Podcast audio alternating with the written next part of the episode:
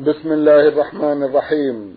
الحمد لله رب العالمين والصلاة والسلام على نبينا وسيدنا محمد وعلى آله وصحبه وسلم. مستمعي الكرام السلام عليكم ورحمة الله وبركاته وأسعد الله أوقاتكم بكل خير. هذه حلقة جديدة مع رسائلكم في برنامج نور على الدرب. رسائلكم في هذه الحلقة نعرضها على سماحة الشيخ عبد العزيز ابن عبد الله بن باز الرئيس العام لإدارات البحوث العلمية والإفتاء والدعوة والإرشاد. مع مطلع هذه الحلقة نرحب بسماحة الشيخ ونشكر له تفضله بإجابة السادة المستمعين فأهلا وسهلا بالشيخ عبد العزيز. حياكم الله حياكم الله. نعود في بداية هذه الحلقة إلى رسالة وصلت إلى البرنامج من المملكة الأردنية الهاشمية وباعثها أو باعثتها باعثتها الأخت المستمعة إيمان يوسف. عرضنا بعض أسئلتها في حلقة مضت وفي هذه الحلقة تسأل وتقول نذرت أن أصوم شهرا فهل يجوز؟ أن أصوم ثلاثين يوما في يومي الاثنين والخميس أم لا بد من الأيام متتالية؟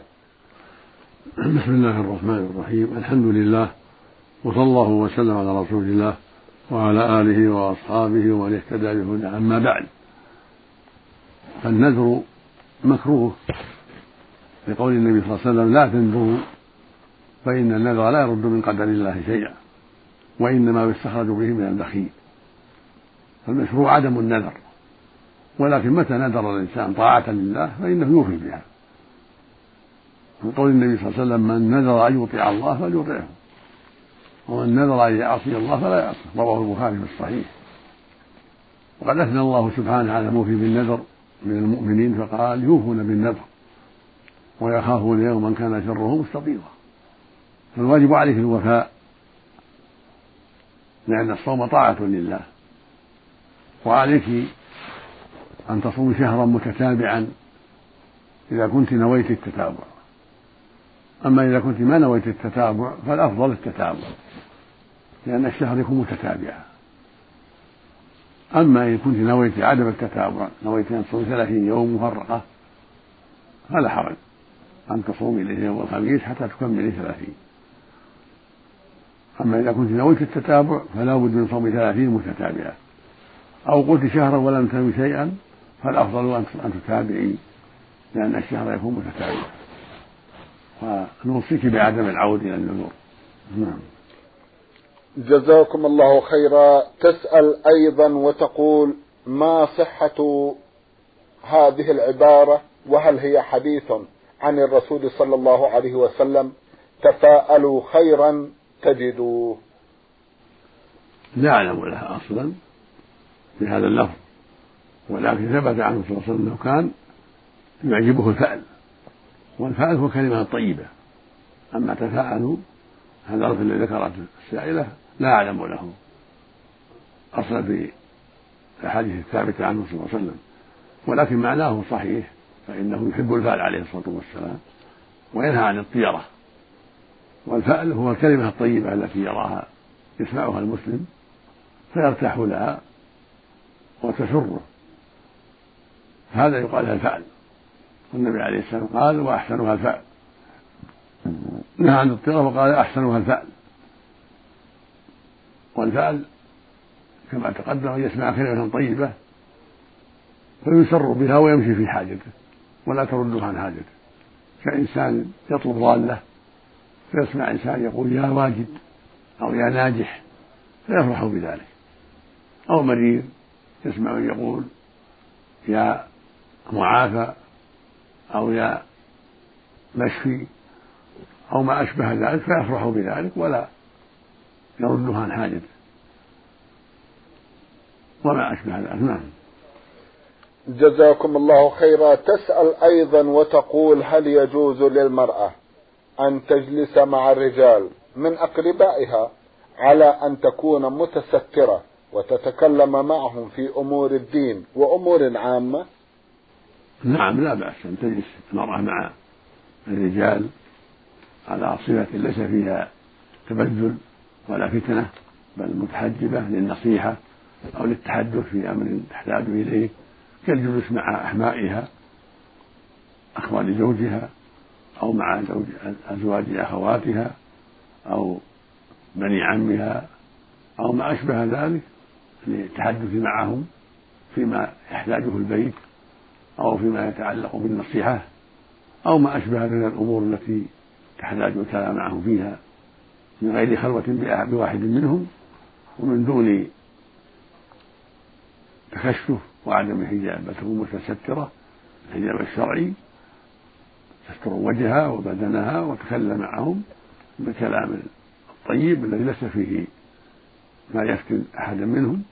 وليس فيه خضوع بالقول بل بالكلام العادي لقول الله جل وعلا يا نساء النبي لستن كأحد من النساء إن اتقيتن فلا تخضعن بالقول فيطمع الذي في قلبه مرض. وقلن قولا معروفا. فالمشروع المرأة تتكلم كلاما معروفا. ليس فيه تبذل ولا تكسر ولا تغنج ولا خضوع وليس بفاحش وغليظ وعنيف ولكن بين ذلك. نعم. جزاكم الله خيرا. تقول عندما تريد المرأة أن تغتسل للطهارة هل يلزمها الوضوء أولا؟ السنة الوضوء إذا كان عن حيض أو جنابة الوضوء أولا.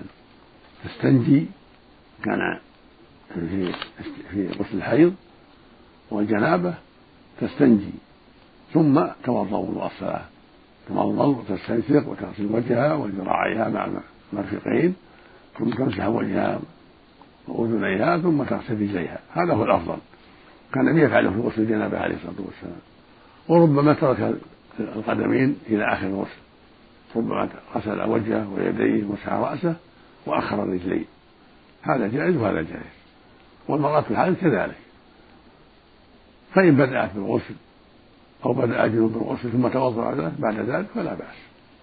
لكن الأفضل أن يكون الوضوء هو الأول يستنجي وهكذا المرأة الحائض والجنوب تستنجي ثم وضوء الصلاة ثم الغسل يحكي على رأسه ثلاثا وهي كذلك ثم يفيض على جنبه الأيمن ثم الأيسر والرجل والمرأة كذلك. هذا هو السنة. جزاكم الله خيرا. الرسالة التالية من إحدى الأخوات المستمعات تقول إنني ولله الحمد مواظبة على أداء الصلوات في أوقاتها ولكني لا أصلي صلاة الليل ولا أصلي الضحى وأنا مستطيعة. فهل علي إثم؟ هذه من نعم الله العظيمة المحافظة على الصلوات الخمس. هذه من نعم الله العظيمة. وذلك من أوجب الواجبات لقول الله سبحانه حافظوا على الصلوات والصلاة الوسطى. وقوله سبحانه وأقيموا الصلاة وآتوا الزكاة واركعوا مع الراكعين. وفي آيات كثيرات حتى على المحافظة والخشوع والعناية بالصلاة. فاحمد الله على ذلك واسأل الثبات. فالواجب على كل مؤمن ومؤمنة المحافظة على الصلاة الخمس في أوقاتها. والرجل يؤديها في الجماعة في مساجد الله ولا يجوز له التساهل في أدائها في البيت. بل يجب على الرجل أن يصليها مع الجماعة في المساجد وعلى المرأة أن تصليها في الوقت مع الخشوع والطمأنينة وعدم العجلة. لقوله سبحانه قد أفلح المؤمنون الذين هم في صلاتهم خاشعون. وقوله جل وعلا واقم الصلاة إن الصلاة تنهى عن الفحشاء والمنكر. فالواجب على كل مؤمن وعلى كل مؤمنة العناية بالصلاة والمحافظة عليها في أوقاتها مع العناية بالخشوع والطمأنينة وعدم العجلة واستحضار القلب بين يدي الله عز وجل ويزيد الرجل الحضور في الجماعة وأن الواجب عليه أن يحضر في الجماعة ويصليها مع إخوانه ملك الله. يقول النبي صلى الله عليه وسلم من سمع النداء فلم يأتي فلا صلاة له إلا من عذر. قال لابن عباس ما العذر؟ قال خوف أو مرض. وفي الصحيح أيضا عن النبي صلى الله عليه وسلم أنه قال لابن أم مكتوم وهو أعمى لما سأل قال يا رسول الله ليس لي قائد يقول بنفسي فهل لي من رخصة أن أصلي في بيتي؟ فقال له صلى الله عليه وسلم هل تسمعني ذا بالصلاة؟ قال نعم. قال فأجب. هذا أعمى ليس له قائد يقوده ومع ذلك يقول النبي أخي أجب. يعني إلى أدائها بالجماعة في بيوت الله. نعم.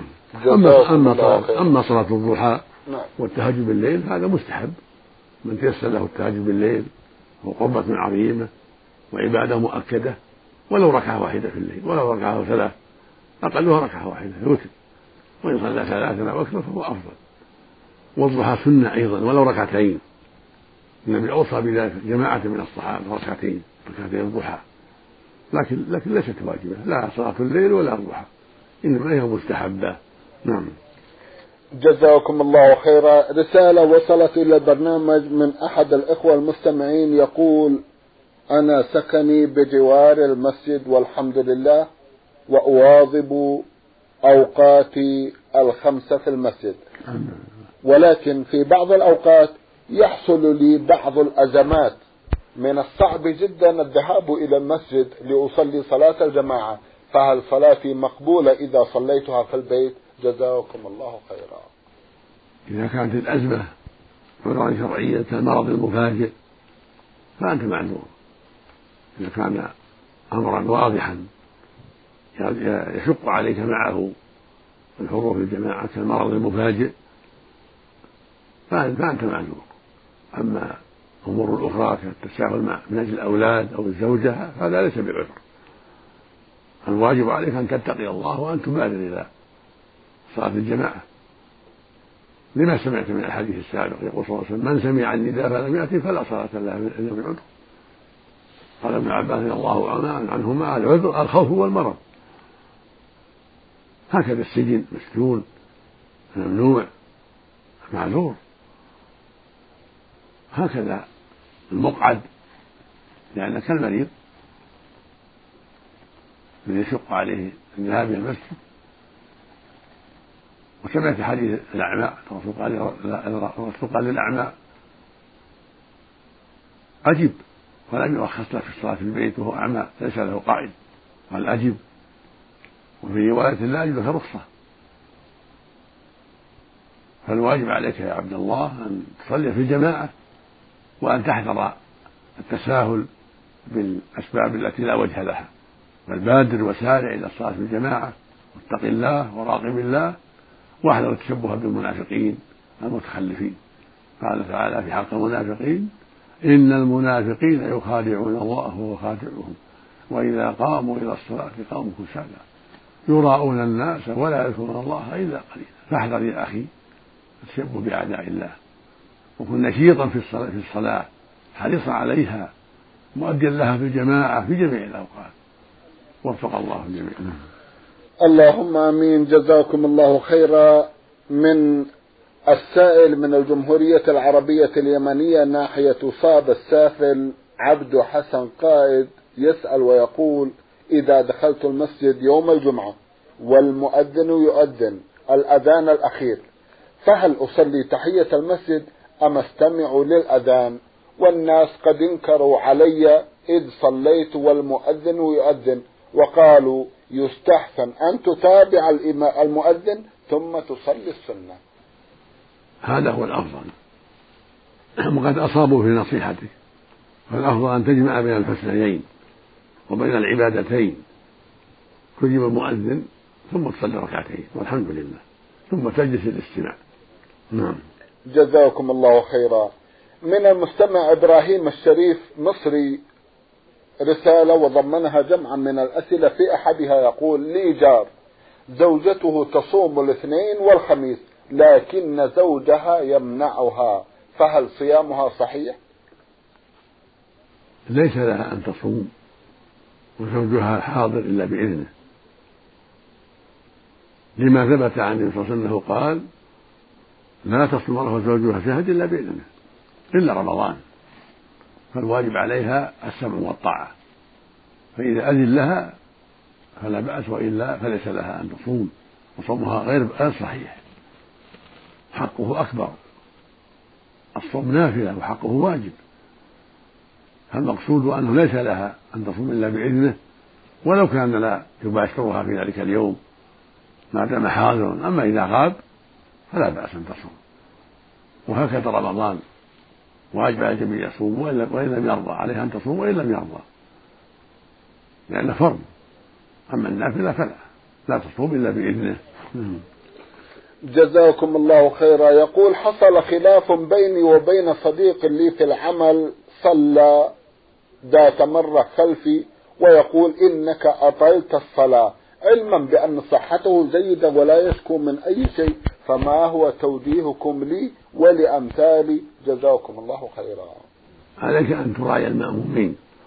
السنة للمؤمن إذا كان إماما أن يراعي المأمومين فلا يشق عليهم. يصلي صلاة متوسطة ليس فيها طول يشق على الناس. لقول النبي صلى الله عليه وسلم أيكم أما الناس فليخفف. فإن فيهم الصغير والكبير والضعيف وذا الحاجة.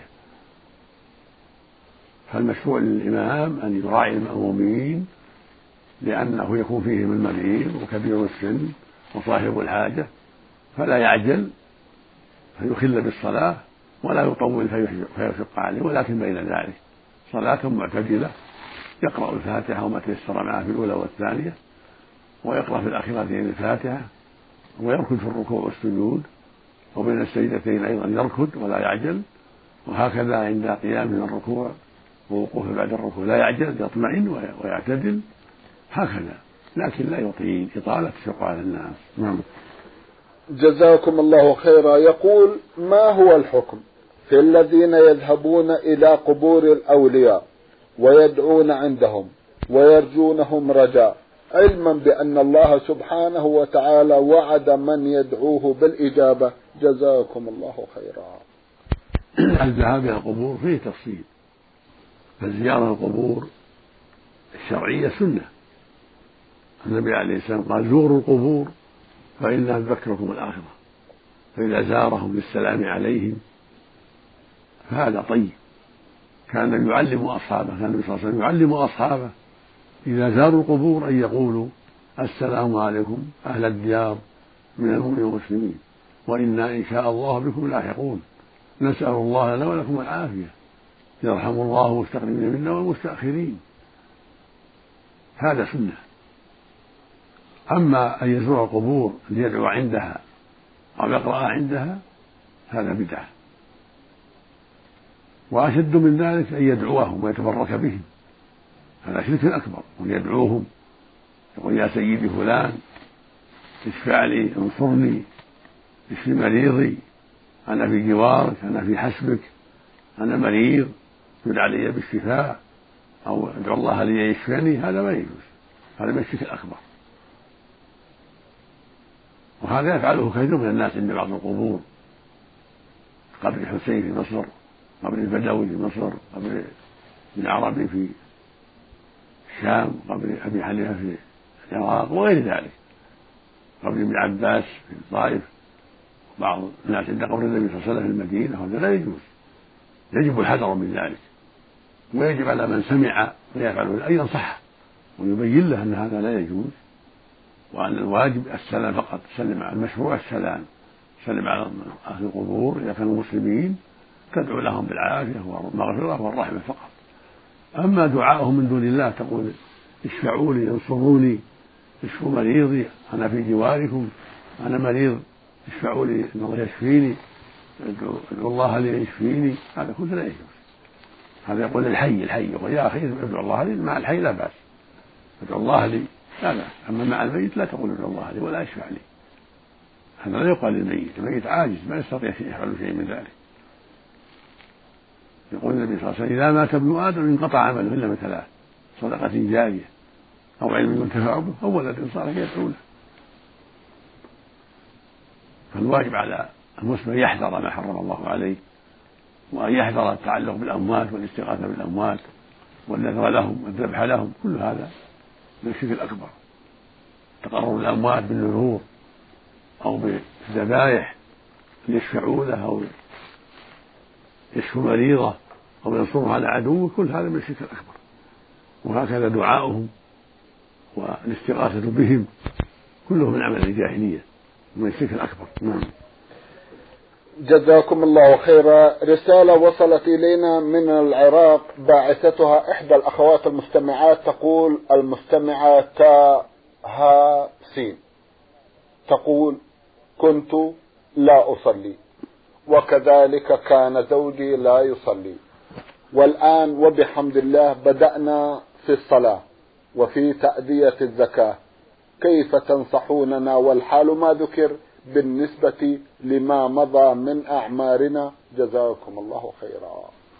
إذا كنتما حين النكاح كلاكما لا يصلي فالنكاح صحيح. وهكذا نكاح جميع الكفرة يقرون عليه. النبي صلى الله عليه وسلم لما أسلم الناس أقرهم على أنكحتهم ولم يأمرهم بتجديدها. فإذا كنتما جميعا لا تصليان حين النكاح فالنكاح صحيح والتوبة عليكما لازمة ومن تاب تاب الله عليه. جزاكم الله خيرا. إذا لا قضاء عليهما فيما فات. نعم. جزاكم التوبة الله تكفي. الحمد لله. نعم. جزاكم الله خيرا. من المستمع خالد بن أحمد من الرياض رسالة يقول فيها لقد قرأت الحديث الآتي. الذي ورد عن رسول الله صلى الله عليه وسلم. اللهم أنت ربي. لا إله إلا أنت. خلقتني وأنا عبدك. وأنا على عهدك ووعدك ما استطعت. أعوذ بك من شر ما صنعت. أبوء لك بنعمتك علي. وأبوء بذنبي. فاغفر لي. فإنه لا يغفر الذنوب إلا أنت. من قالها حين يمسي فمات من ليلته دخل الجنة. ومن قالها حين يصبح فمات من يومه دخل الجنة. هل هذا حديث ورد وهو صحيح عن الرسول صلى الله عليه وسلم؟ نعم. هذا حديث صحيح. رواه البخاري في صحيحه من حديث شداد بن أوس. يقول عليه الصلاة والسلام سيد الاستغفار أن تقول اللهم أنت ربي لا إله إلا أنت خلقتني وأنا عبدك إلى آخره فهو حديث صحيح. نعم. جزاكم الله خيرا. من عفيف المستمع سعد الظفيري رسالة يقول أعرض عليكم قضية وهي أنه ينزل من فمي عند الوضوء دم فهل يؤثر ذلك على الوضوء؟ وكذلك الحال بالنسبة للصيام. هل يؤثر ذلكم الدم على الصيام؟ جزاكم الله خيرا. لا يؤثر على الصيام لا. الدم من فمك ولا من سائر بدنك. الجراحات لا تؤثر على الصيام. وهكذا الوضوء ما يخرج من الدم من الشفتين أو من اللثة لا يضر الوضوء. لكن تنظفه. تنظفه حتى يزول. وأما الوضوء فهو صحيح. وهكذا الصيام صحيح. إنما الذي يفطر الصائم الحجامة لو احتجم على الصحيح يفطر بها على أصح قول العلماء. أما ما قد يقع من جراحات في البدن أو ما يخرج من دم من الأسنان أو من الشفة الشفة عند بعض الأسباب فهذا كله لا يضر الصوم ولا يضر الوضوء. نعم. جزاكم الله خيرا. رسالة من المستمع عين ميم من جدة يقول ناديت الجزار ليذبح لي ذبيحة فذبحها متجها بها إلى الشمال فهل ذلك يؤثر؟ لا يؤثر لا حرج في ذلك الأفضل إلى القبلة ولو ذبحها إلى غير القبلة فذاك صحيح لأن استقبال القبلة مستحب وليس بلازم نعم. الحمد لله. جزاكم الله خيرا. رسالة وصلت إلى البرنامج من المستمع خالد الحربي. يقول في رسالته يوجد لي جد مصاب بالجلطة. غاب عن ذهنه لمدة ثلاثة أشهر وهو الآن قد عاد وبدأ يذكر الصلاة وبدأ يصلي لكنه لم يصم بطبيعة الحال فكيف توجهوننا وحاله ما ذكر جزاكم الله خيرا.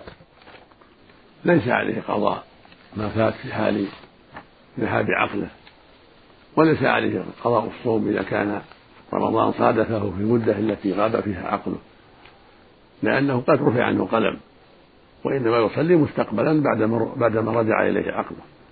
نعم. جزاكم الله خيرا. من السودان المستمع ميم ميم. رسالة وضمنها سؤالين. في سؤاله الأول يقول هل أقرأ البسملة في السورة التي تلي الفاتحة في الصلاة السرية أم لا تجب؟ السنة أن تقرأ التسمية في الفاتحة وفي السورة جميعا في السرية والجهرية لكن في الجهرية تسر بها أفضل. نعم. جزاكم الله خيرا. يقول كنت على سفر وأنا أقصر الصلاة. فأدركت جماعة تصلي العصر فصليت معهم ركعة واحدة وسلم الإمام. ولا أدري هل كان قاصرا أم صلى تامة فكيف تنصحون؟ لو تكرر الحال جزاكم الله خيرا. إذا كان الذي صليت معهم مسافرين فتأتي بركعة لأن الظاهر أنهم مسافرون صلوا ركعتين. أما إذا صليت مع المقيمين فإنك تصلي أربعا. إذا سلموا تقوم تأتي بثلاث. إذا كنت أدركت واحدة. وإن كنت أدركت اثنتين تقوم وتأتي بالثنتين لأن الظاهر من أهل المقيمين الأربع أنهم يصلون أربعا. والمشروع والواجب على المسافر إذا صلى مع المقيمين أن يصلي أربعة أما إذا كنت صليت مع المسافرين فإنك إذا أدركت واحدة تقوم وتأتي بالثاني. لأن الظاهر من حالهم أنهم صلوا اثنتين. أنهم مسافرون. نعم. جزاكم الله خيرا. مستمع من العراق هو حسن إسماعيل حسين العبيدي. بعث برسالة وضمنها قضية يقول فيها يقع كثيرا في هذا الزمان أن يتزوج الرجل المرأة على مهر مقدم ألف دينار مثلا والمؤخر عشر آلاف دينار. ثم يترك المؤخر زمانا طويلا لا يؤديه إلى الزوجة أو إلى أن يموت. فكيف الحال بالنسبة للزكاة؟ ليس عليه زكاة ليس عليها زكاة. إذا كان مؤسرا به إذا كان مؤسرا به ليس عليها زكاة. أما إذا كان مؤسرا فإن عليها أن تزكي المهر المؤجل لأنها متى طلبته فلها أخذه وتأجيله برضاها فلها عليها الزكاة إذا كان مؤسرا. أما إن كان معسرا فلا زكاة عليها. نعم. جزاكم الله خيرا. من ضمن كفارات اليمين إطعام عشر مساكين. هل إطعامهم يكون بوجبة واحدة أم يوما كاملا أم نعطيهم الطعام ذرة أو قمح وما مقدار ذلك؟ الواجب وجبة واحدة غداء أو عشاء أو تعطيهم نصف الصاع يعني كيلو ونصف كل واحد من طعام البلد. من قوت البلد إن من قوت البلد ذرة تعطيهم ذرة قوتها رز تعطيهم رز. حنطة تعطيهم حنطة. من قوت البلد والحمد لله. أو الصاع من التمر. نعم. جزاكم الله خيرا. هل تجوز مصافحة الفتاة التي لم يتجاوز عمرها الحادي عشرة لا. لا ينبغي مصافحتها. إلا إذا كانت أقل من تسع. فأمرها أسهل. أما إذا بلغت تسعا فأكثر فالأحوط عدم المصافحة فإذا راهقت الحلم حرم ذلك لأن الرجل لا يصافح النساء إلا محارمه يقول النبي صلى الله عليه وسلم إني لا أصافح النساء. المرأة البالغة أو المراهقة لا تصافح إلا إذا كانت محرما لك كأختك وعمتك ونحو ذلك. أما من كانت بنت تسعة أو عشر فالأحوط عدم المصافحة لأنها قاربت المراهقة. بعض النساء قد يحضن لإحدى عشرة ولعشر فالأحوط عدم المصافحة أما ما دون التسعة كبنت السبع والثمان فلا حرج إن شاء الله. إلا أن يخشى فتنة. إلا أن يخشى فتنة فلا يصافح ولو كانت بنت سبع أو ثمان. جزاكم الله خيرا. سماحة الشيخ في ختام هذا اللقاء أتوجه لكم بالشكر الجزيل بعد شكر الله سبحانه وتعالى على تفضلكم بإجابة السادة المستمعين. وآمل أن يتجدد اللقاء وأنتم على خير. نسأل الله العافية. اللهم آمين. مستمعي الكرام كان لقاؤنا في هذه الحلقة مع سماحة الشيخ عبد العزيز ابن عبد الله بن باز الرئيس العام لإدارات البحوث العلمية والإفتاء والدعوة والإرشاد. شكرا لسماحته. وأنتم يا مستمعي الكرام شكرا لحسن متابعتكم. وإلى الملتقى وسلام الله عليكم ورحمته وبركاته.